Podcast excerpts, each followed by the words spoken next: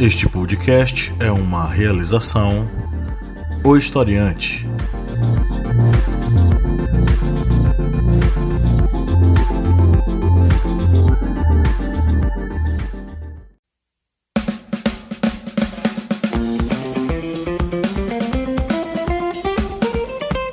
Arretadas. Vozes femininas sobre assuntos sociais.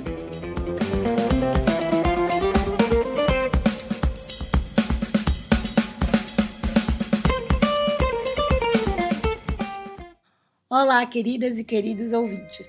Este é um episódio piloto do programa Rapidinhas aqui do podcast do Arretadas. E nós, do Arretadas, inicialmente traremos uma vez ao mês uma conversa rápida sobre um tema que achamos relevante. Então vamos começar com um tema super delicado, mas que trataremos de forma objetiva e prática para o alcance de todos. De acordo com o Ministério da Saúde, dois terços dos episódios de abuso que foram registrados em 2018 ocorreram dentro da casa da vítima. Nos 25% desses casos, os seus abusadores eram amigos ou conhecidos, e em 23%, o pai ou padrasto.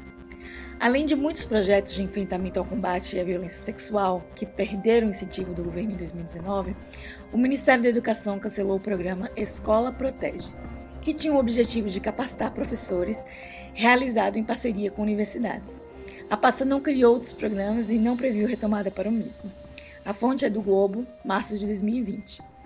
Devido à exposição que crianças e adolescentes sofrem dentro dos seus próprios lares, entendemos que a capacitação de professores e o conhecimento trazido aos alunos sobre a temática proporcionaria um ambiente mais seguro para que houvesse denúncias e aconselhamentos, que é de extrema importância para aqueles que necessitam e anseiam quebrar o silêncio.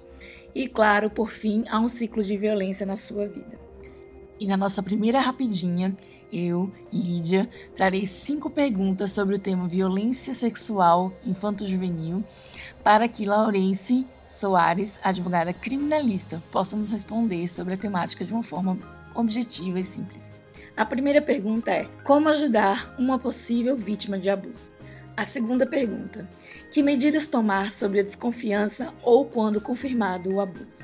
Terceira pergunta: quais os procedimentos legais a serem tomados frente ao abuso e se ele é cometido no convívio familiar.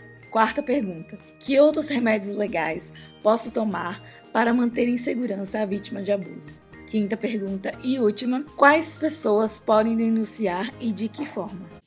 A questão da violência sexual contra a criança aqui no Brasil é uma coisa crescente, infelizmente, ano a ano, mas também não é muito é, cuidada há, há várias iniciativas que teve em relação a, a ONGs ou alguns órgãos ligados a governos estaduais e municipais acabaram morrendo né, por questão de falta de incentivo do governo federal, que é sempre muito necessário.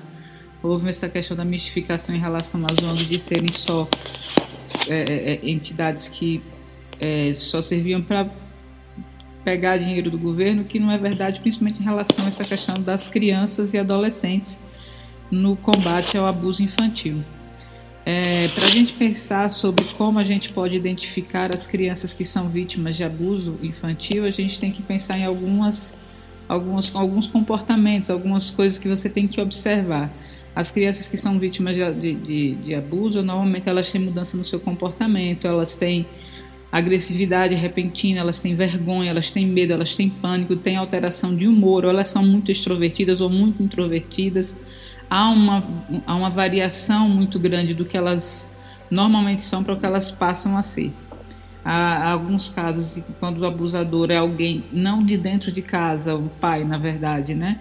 Mas algum fora da família começa a ficar muito próximo, porque normalmente o abusador ganha a confiança dessa criança e acaba manipulando essa criança emocionalmente, então fazendo com que ela não fale. Então há essa proximidade excessiva, há uma questão da infantilização, é, as crianças ficam é, voltam, tem um tipo de regressão na sua, na, no, no seu desenvolvimento cognitivo, no seu desenvolvimento emocional, crianças que é, já andam, já falam, já são mais desenroladas, então elas começam a se infantilizar a ponto de fazer calundu como se ela tivesse um ano, é, fazer birra, é, ter comportamentos de querer ficar dormindo com o pai ou com a mãe, aquela coisa de você da criança passar por uma regressão comportamental mesmo.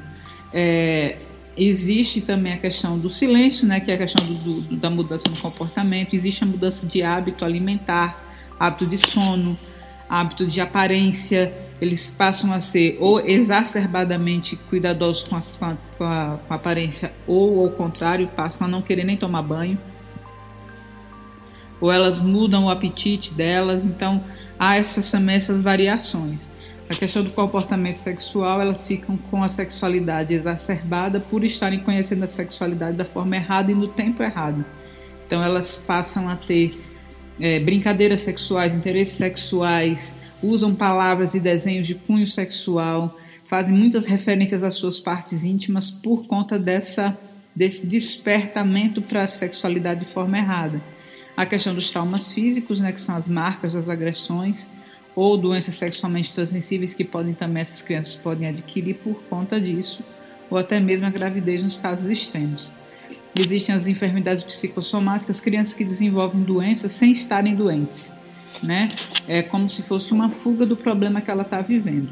Existe também a questão da negligência por parte do pai e da mãe, isso aí é a questão das pessoas externas à situação que vão observar isso das crianças que os pais não prestam atenção nelas, não cuidam delas, então elas vivem sempre mal cuidadas, maltratadas, mal alimentadas.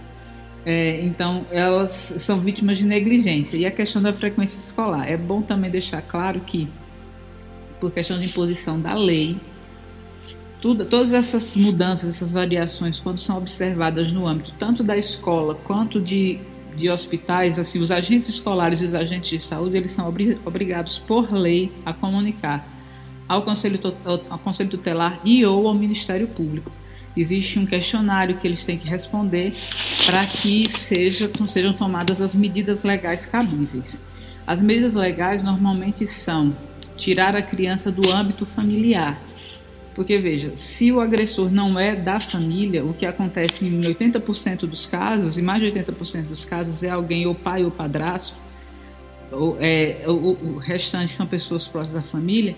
É, então, ele é tirado do convívio familiar para que seja determinado. Tá, e a família não observou isso? Se é o pai e a mãe não observou isso, como é que foi é que aconteceu isso tudo? Então, para dar um suporte para a criança e para que se possa eh, determinar como foi que a coisa aconteceu. Então a criança é tirada do convívio familiar, elas vão para abrigos ou orfanatos que são mantidos pelo poder público municipal ou estadual. Normalmente poder público municipal. Então eh, essas crianças elas passam por um, um, um, um cuidado com psicólogo, com assistente social, alguns com psiquiatras, alguns com médicos pediatras por conta de algum, algum problema que elas passam a ter por conta do abuso. E aí é, começa o processo onde vai ser determinada a negligência ou a ausência ou a omissão ou comissão por parte dos pais. Determinado isso, tá, o pai e a mãe são os culpados, então vamos tirá-los do poder, tira o poder familiar do pai e da mãe, vai procurar alguém, é, algum parente nas linhas horizontais e verticais, um avô, avó, tio, tia, para ver se fica com essa criança. Muitas vezes essas crianças, as famílias não ficam com eles. Então, elas ficam no abrigo e ficam tuteladas pelo Estado e passam para a adoção. Né? Aí é quando elas estão aptas à adoção, por conta disso é que a gente se vê tanto hoje essa coisa da adoção tardia, que essas crianças passam esse período, é um período longo, esse até a família perder o poder familiar completamente, então é um período longo. A gente tem que pensar também que existe vários tipos de abuso, né? Você tem a síndrome dos maus tratos, que é a criança que é abusada por negligência mesmo, que é a criança que é mal cuidada, que não toma banho, que não é bem alimentada. É, a questão de bater na criança, é, castigos severos, espancamentos, né, e várias outras coisas que você pode observar em relação a isso. Existe a questão do abandono da criança que fica dentro de casa e os pais saem, deixam a criança saem à noite, por exemplo, e fica até o outro dia a criança sozinha, trancada dentro de casa, passa dois, três dias fora e a criança sozinha, trancada dentro de casa. A questão de a criança também não ir à escola, isso também é classificado como abandono. Existem as sevícias físicas, que são é o, é o pré-abuso sexual. né? que é a questão do, do voyeurismo, a questão do exibicionismo, o falar coisas é, lascívias para as crianças, estimular a questão da conversa, da fala sexual com a criança, isso é isso é uma serviço sexual, né? Isso é um aliciamento até chegar ao abuso sexual, que é o ato em si. Lembrando sempre que pedofilia não é crime, o que é crime é abuso sexual. Pedofilia é uma doença, é classificado como uma doença porque pessoas acham que podem ter é, relacionamentos íntimos, românticos com criança. Isso é uma doença. O, a prática sexual é que é o crime. Existe o abuso psicológico que é quase como um bullying, que pode acontecer no âmbito da escola, mas também acontece no âmbito de casa, de pais e mães que tratam seus filhos como nada, falam mal deles, depreciam essa criança, criando nelas um, um, uma, um, um, grave problema em relação ao desenvolvimento da sua autoestima, da sua, da sua colocação como ser humano. Então, é, ela cresce com vários problemas relacionados à sua aceitação dela mesma como pessoa. Então, essa questão de abuso psicológico também existe. Existem outras coisas relacionadas a isso que você tem várias variantes em relação a essas todas essas coisas que eu coloquei. É, sobre combater, qualquer pessoa pode é, falar, pode denunciar o que está acontecendo com uma criança, independente se é parente ou não. A questão do Disque 100, você pode se identificar ou não, mas ela é, é uma ela é uma, uma possibilidade muito usada aqui no Brasil e eu acho que é a mais correta de você pensar, porque você é, é, é observa o que está acontecendo, se você vê que a criança está sofrendo alguma coisa, então você vai e denuncia no Disque 100. Existe a possibilidade também de você denunciar diretamente ao Conselho Tutelar ou ao Ministério Público, que também. O Ministério Público hoje é um órgão que desenvolve o melhor programa, um programa mais completo, um ciclo mais completo de apoio à criança que sofre abuso, que passa por qualquer tipo de trauma nesse sentido. Eles têm uma rede é, que trabalha para cuidar dessa criança, esse menor que está sofrendo é, de algum tipo de violência. É, a gente tem que lembrar, eu estou aqui lembrando, é porque eu não sei se foi nas Olimpíadas ou no, na Copa que teve aqui no Brasil, foi criada uma uma campanha não vire o rosto, né, por conta da, de, da violência causada pelo turismo sexual contra crianças e adolescentes, que estava muito em voga na época por conta desse evento esportivo que estava acontecendo aqui no Brasil. Mas é uma campanha que se torna atual até hoje, né? Porque aquilo, você, principalmente em épocas de pandemia, a gente tem que pensar isso. Não vire o rosto, não feche sua janela, não feche sua porta se você vê alguma coisa, se você ouvir alguma coisa, você tem que denunciar, você tem que correr atrás, porque se você não faz isso, você se coloca do lado do agressor e não do lado da vítima.